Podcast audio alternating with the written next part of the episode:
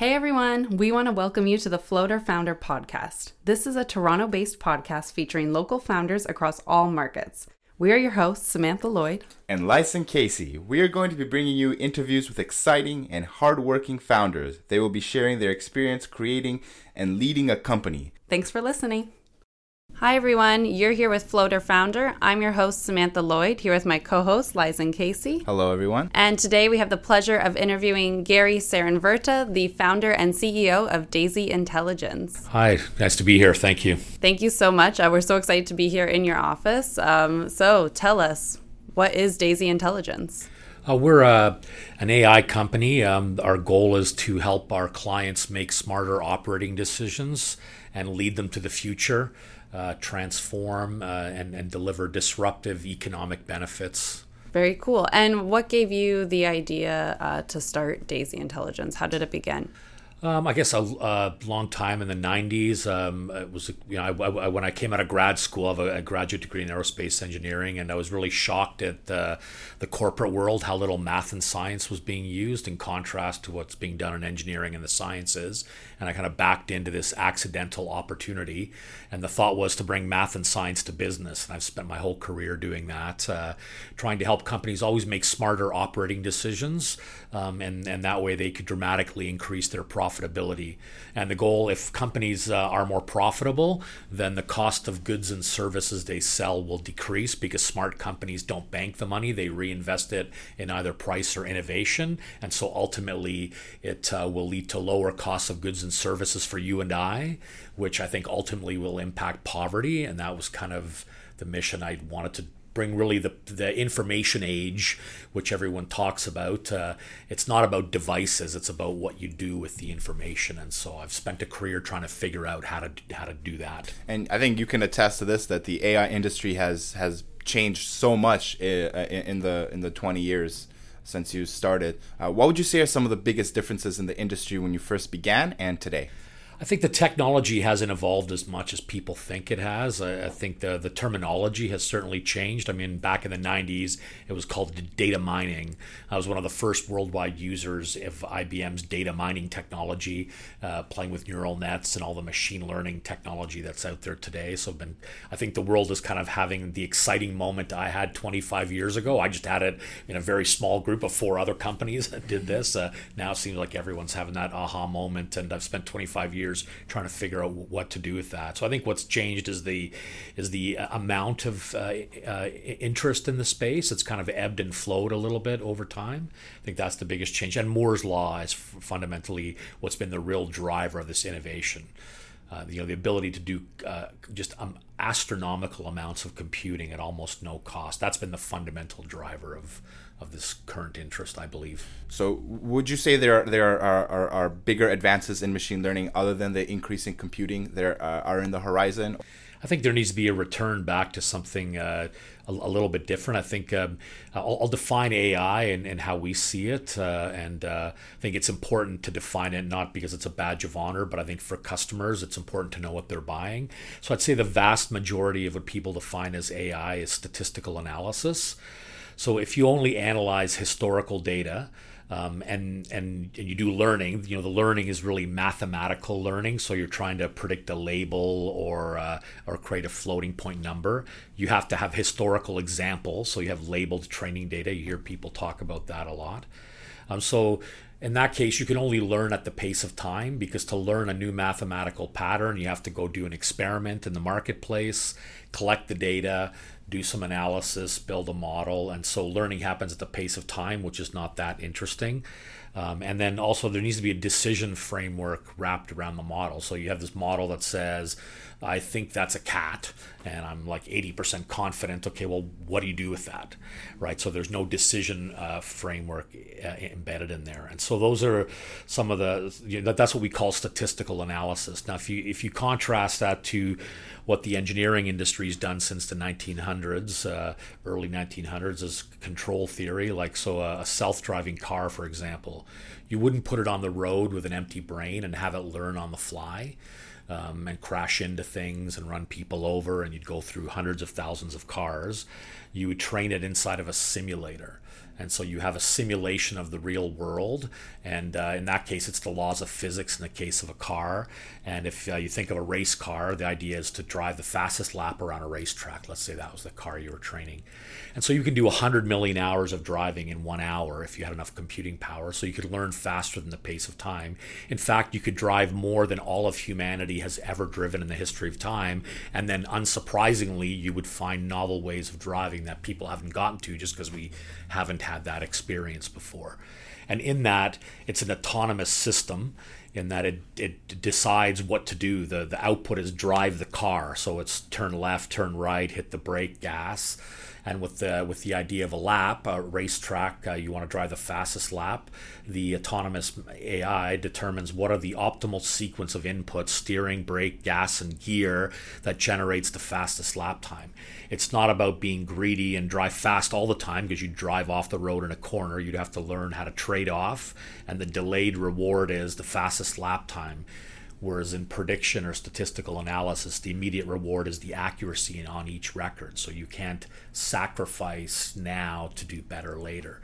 And so that's called reinforcement learning, or it's really optimal control, which engineers have been doing since the earliest advent of flight. How NASA flies uh, satellites to Mars and Pluto, how the US Air Force flies military aircraft. And the, the domain of AI was really that in the 1950s and 60s and has been kind of taken on this side jaunt of computer science and statistics for the last 40 years. I think there's going to be a return because statistics doesn't work in complex systems, something I've learned over the last 25 years. So, um, yeah, I think uh, I think so. There'll be a sea change. This hype will die. There'll be the usual hype cycle. I think will happen because, and we're seeing it now. You know, there's not a lot of real products out there. A lot of statistical tools, which have been around for 40 years. It's nothing new there. Um, where do you kind of see AI going with companies aside from that drop off? Well, I think the, the idea of these autonomous systems, you know, so from, uh, you know, a great example of autonomous AI is, is a thermostat, right? There's no predictive model inside of a thermostat.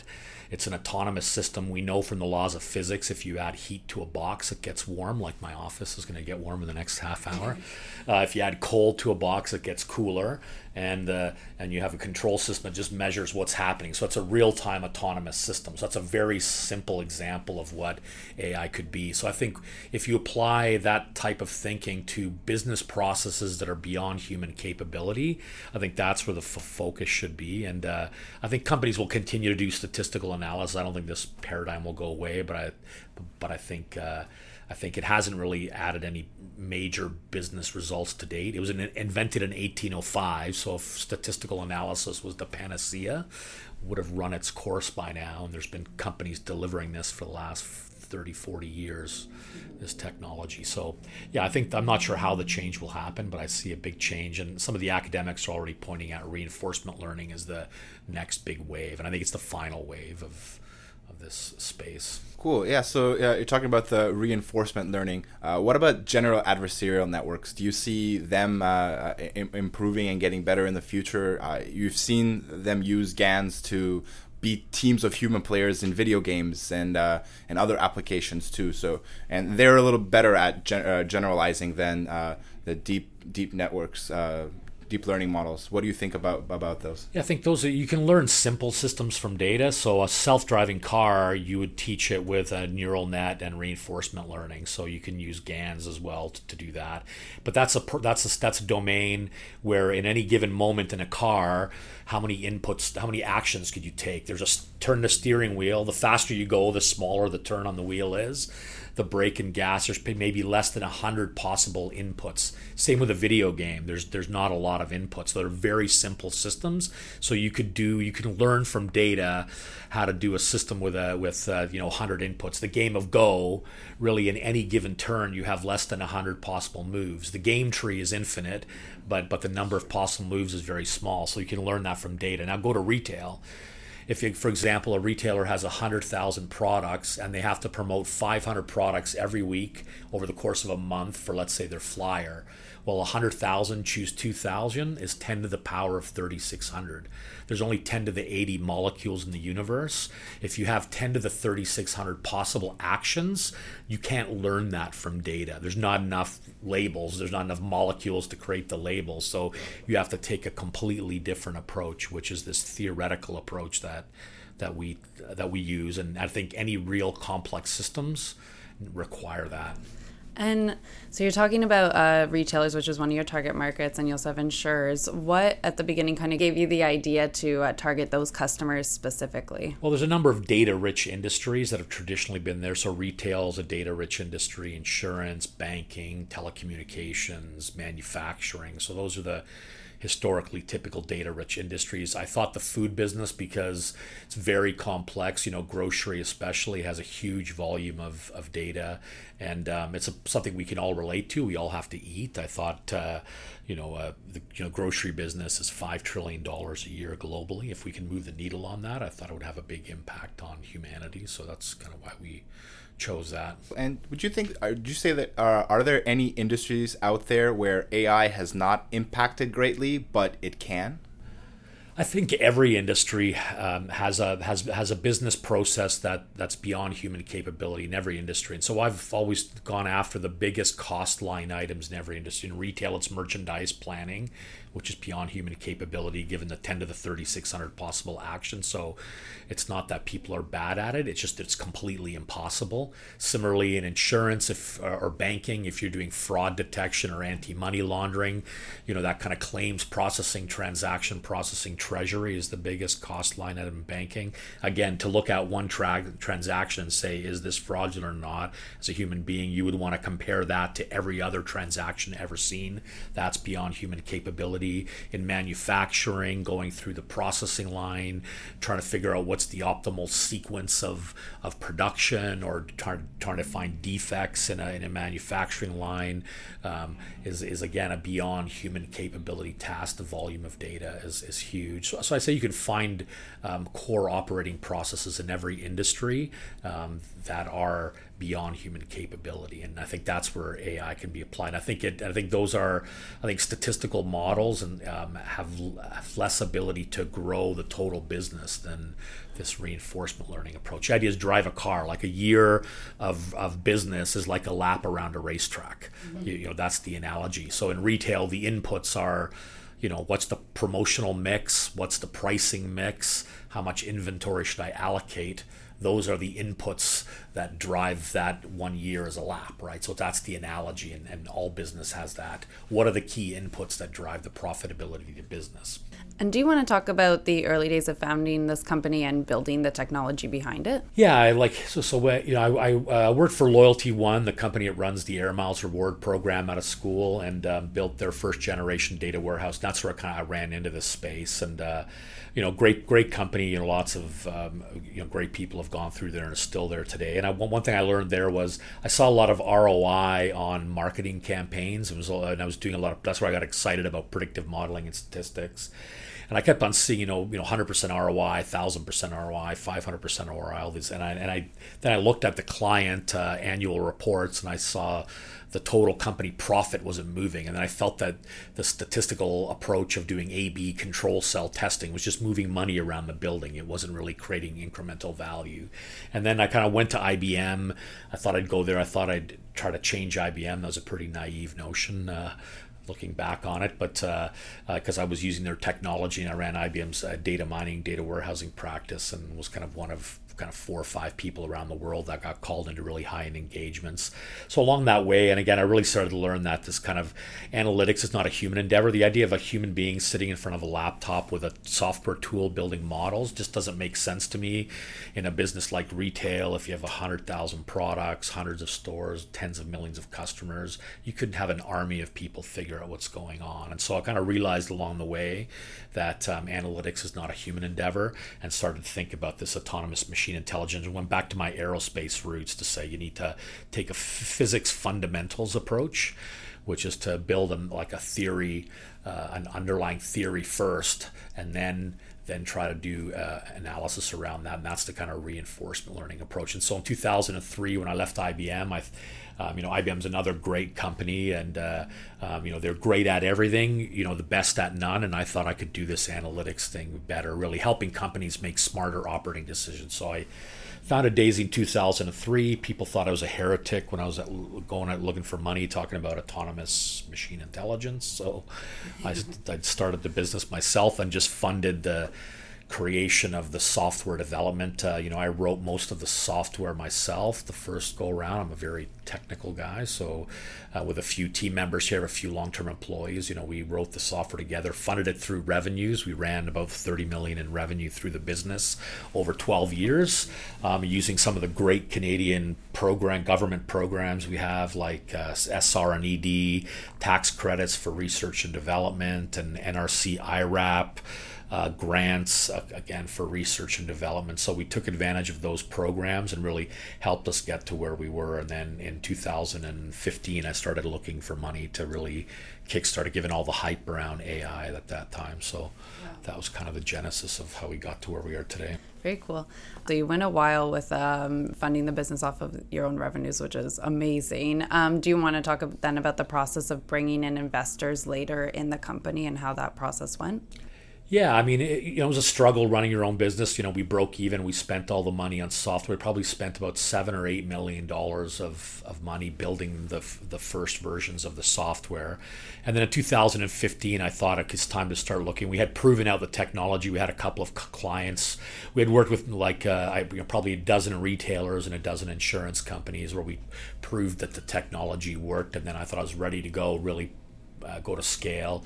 And so I met some angels. I started networking like crazy. So as a, I, I just started say I'm just going to meet everybody under the sun. So I just started going to every networking event I could find in the Toronto area. And then I just started meeting people, and I ran into the angel networks uh, in Ontario. So uh, ran into uh, the you know specifically the Spark Angel Network was where I st- made the first kind of connection, and I pitched them, and that started a ball rolling. I went and really pitched all the angel networks around the Toronto area, and that was a first very small angel capital raise that we did, which was great. It was a very small raise of uh, you know probably two hundred thousand dollars, but uh, that forced us to get all our paperwork in order, all the minute books, and all of that kind of stuff, and then uh, then after that, a year later, we raised some money from Super Angels. Uh, so kind of uh, some professional colleagues knew some successful business people, and they really helped us kickstart the business. JSM Capital and Manji's Holdings. Um, they they invested about uh, uh, one and a half million initially, and then subsequently after that, they've put in another uh, another million and a half dollars. So we've raised about four and a half million over the last three years, and uh, you know it's a it's a it's a process. It's really I spend half my time talking to investors today, and it's a it's like selling. Uh, it's I do three types of selling. I sell f- em- employees, uh, prospective employees. I sell customers, and I I sell to investors. And uh, and it's a long term process to raise capital. It's something that's not easy to do. So mm-hmm. it takes a lot of time and effort. And um, uh, we've noticed, of course, the team is huge here. Um, talk about building that team from the early days until now. Yeah, I mean the company has grown and shrunk a few times. We were, you know, we started out, uh, uh, you know, you know, a, a, very small group. There's at times three or four of us. A few employees have been here for 13, 14 years. Um, the company was as big as 70 people at one point when we were doing large professional services engagements. Then it shrunk back.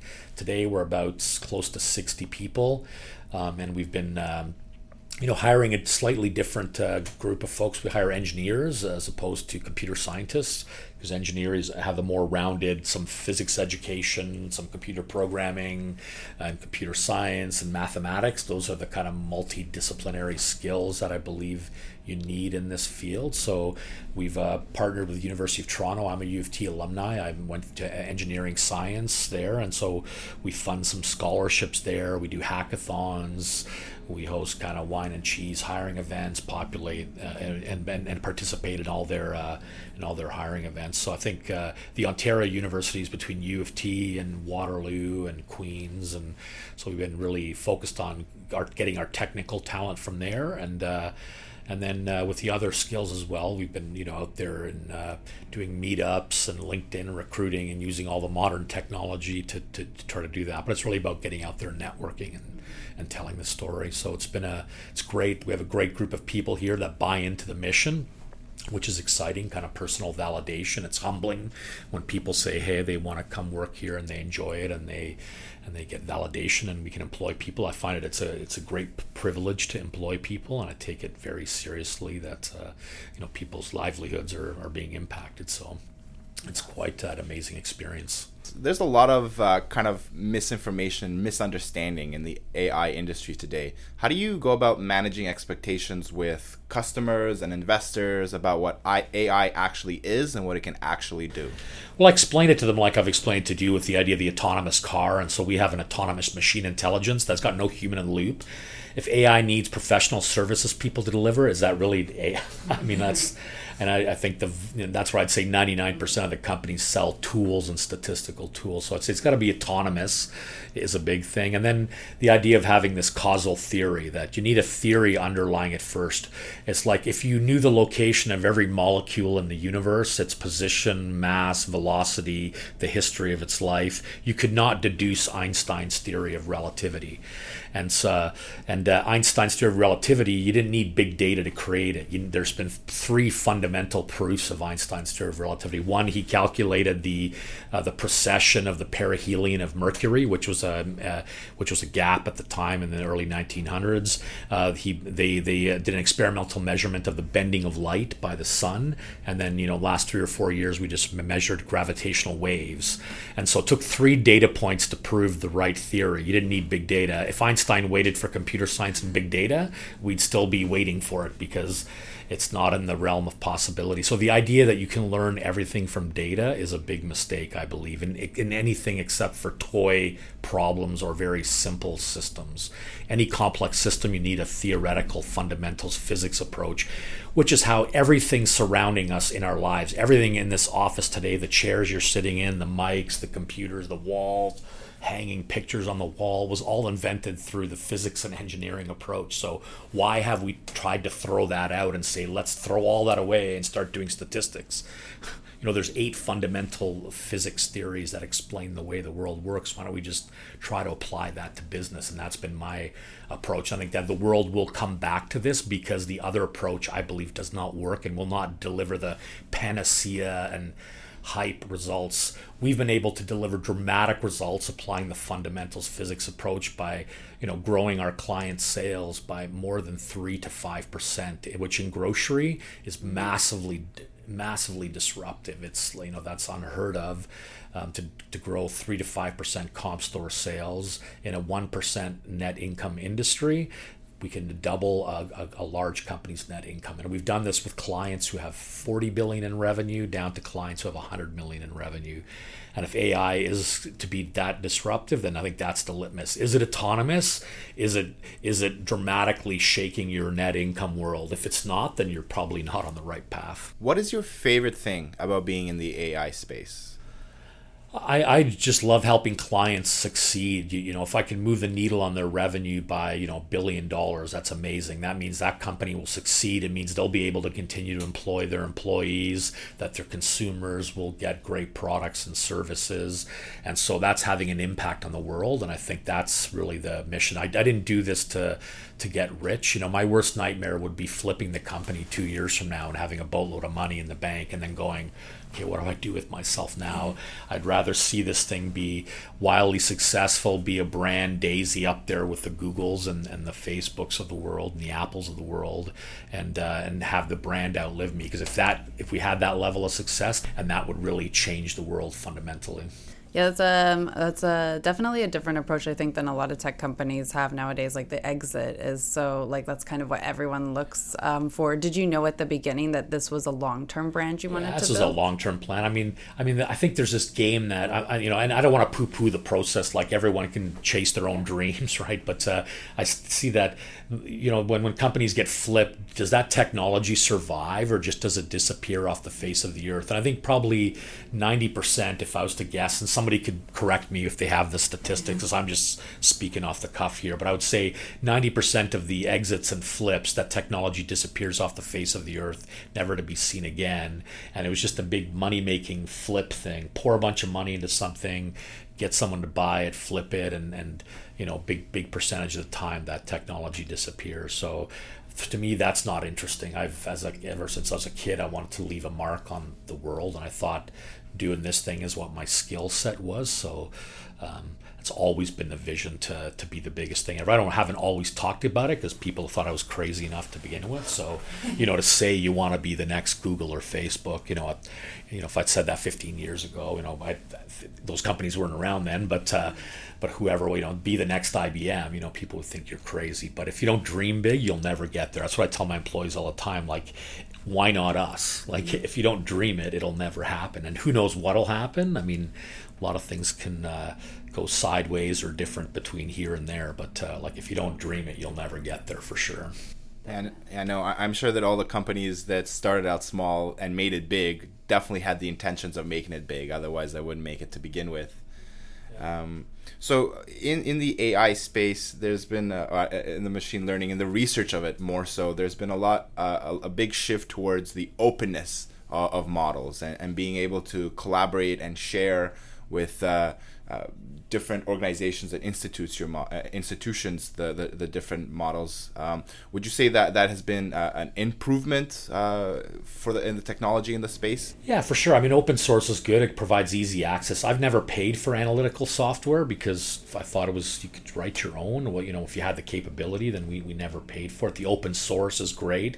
Many most companies are consumers of technology so using the open source is something great. If you're doing a for us we don't use any open source software and the analytics pieces of what we do because I have kind of three fundamental philosophies. One is um, when we deliver a decision to a customer that's going to impact their business. If there's a mistake made, I want to own that mistake and I want to have written every line of source code and be able to trace the bug back to our source code that we wrote as opposed to oh it's in google's tensorflow library sorry can't help you i don't know what to do because we don't know it and if you're a user of the technology you don't develop the expertise. So, you know, if you're writing Python code and you go input data, Python frame, call deep learning, output data frame, that's not really any expertise. And so if you write your own code, it forces you have the deep expertise. And then finally is patent violations. I think it's unclear. Like Google has patented deep learning. So if you're using open source software using TensorFlow,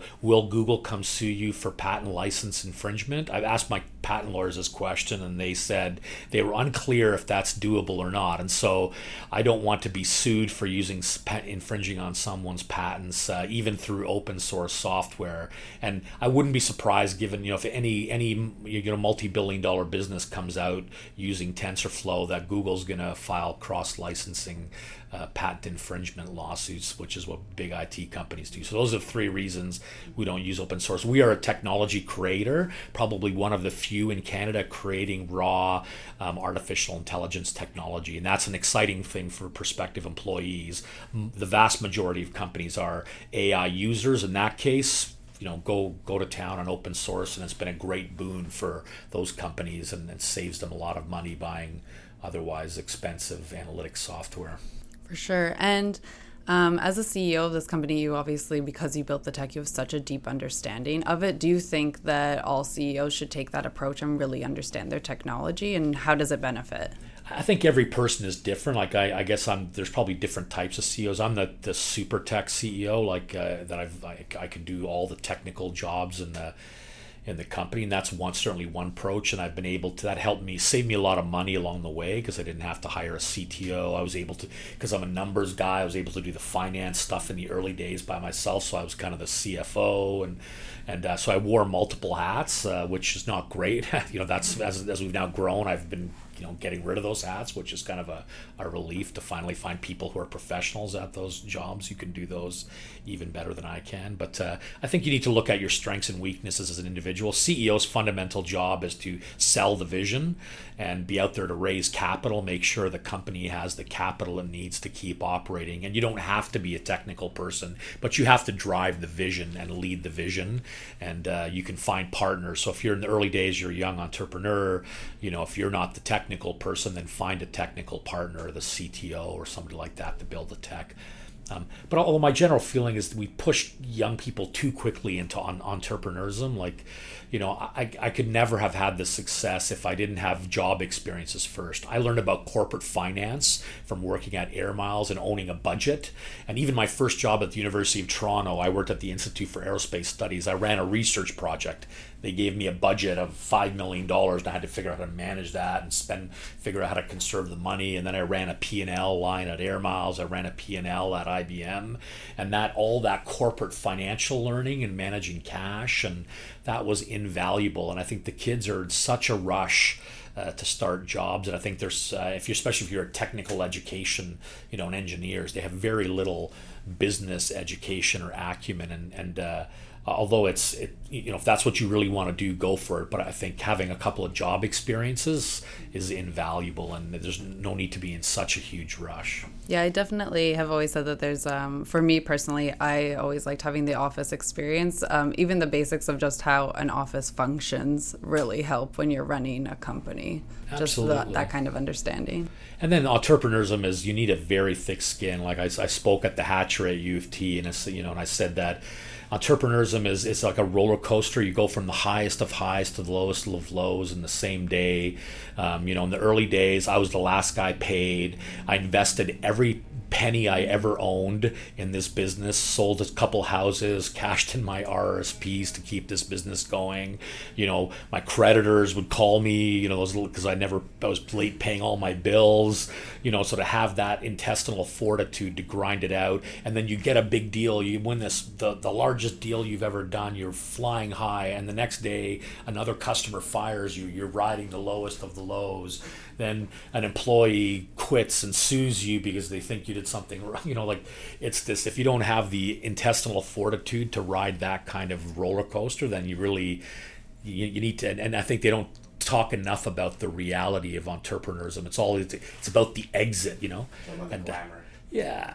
Yeah. And, and, the exit is such an anticlimax. I, I, you know, if someday we have an IPO, which I'd like to have, you know, that that is such an anticlimactic moment because I have filled the last 15 years of my life running this business. It's given me purpose.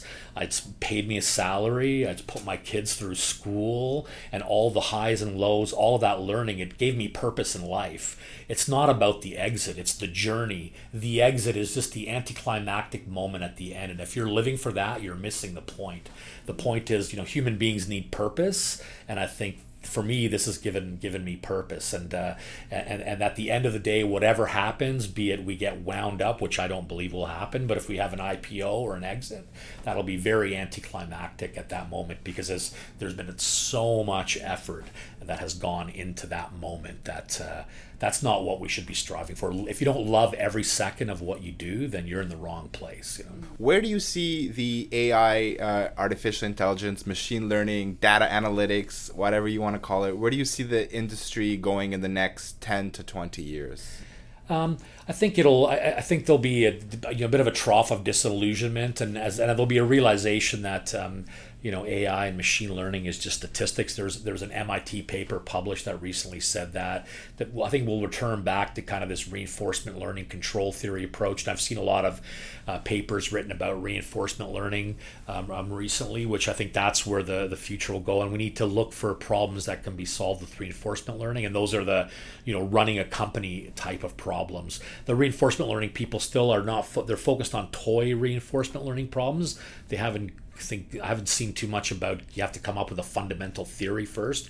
Like we have the laws of retail. We have a set of differential equations that are like the laws of physics that we have the laws of retail and we have the laws of risk and that's a and so the world hasn't come to that place yet i believe it will for more complex problems and there are some problems that you that that, that are data only problems uh, but but I think uh, I think this reinforcement learning will will rise, and then it'll be more true autonomous systems. I believe in this autonomous enterprise that part of every company will be run by machines in the same way that in Daisy could be running our clients merchandise planning in retail the promotional pricing and forecasting planning that could be executed by a machine no human in the loop i think that's what's going to happen over the next 10 to 20 years, um, more of those types of things, applying AI to problems beyond human capability. All right.